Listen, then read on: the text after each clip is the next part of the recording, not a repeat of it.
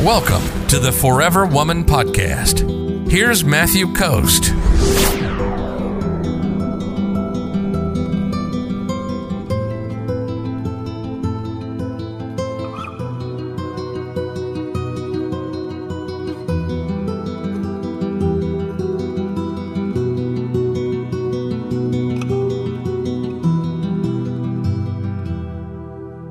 Han says, Do you think it's okay to talk and text your ex wife when you're in a new relationship? Well, it depends on what that means.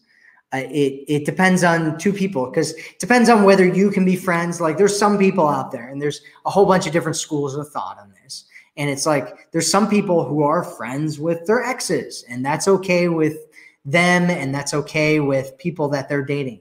And then there's people that are like, no, there's too much trouble with that and all that kind of stuff. And, and it does create complication when you're still friends with your ex. You just have to remember that these people were married. So they shared a lot of time together and they did a lot of things together.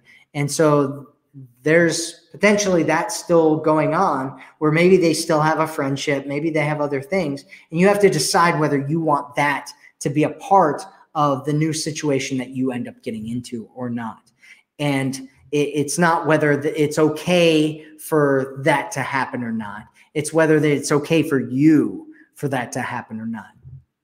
And you can only tell with time and watching them interact with each other and going and hanging out with them when they're together and just seeing how they interact and what it's like and whether that's okay for you or not. If it's not, it's probably not that he's going to stop talking to her. It's probably that you're going to have to find a new guy.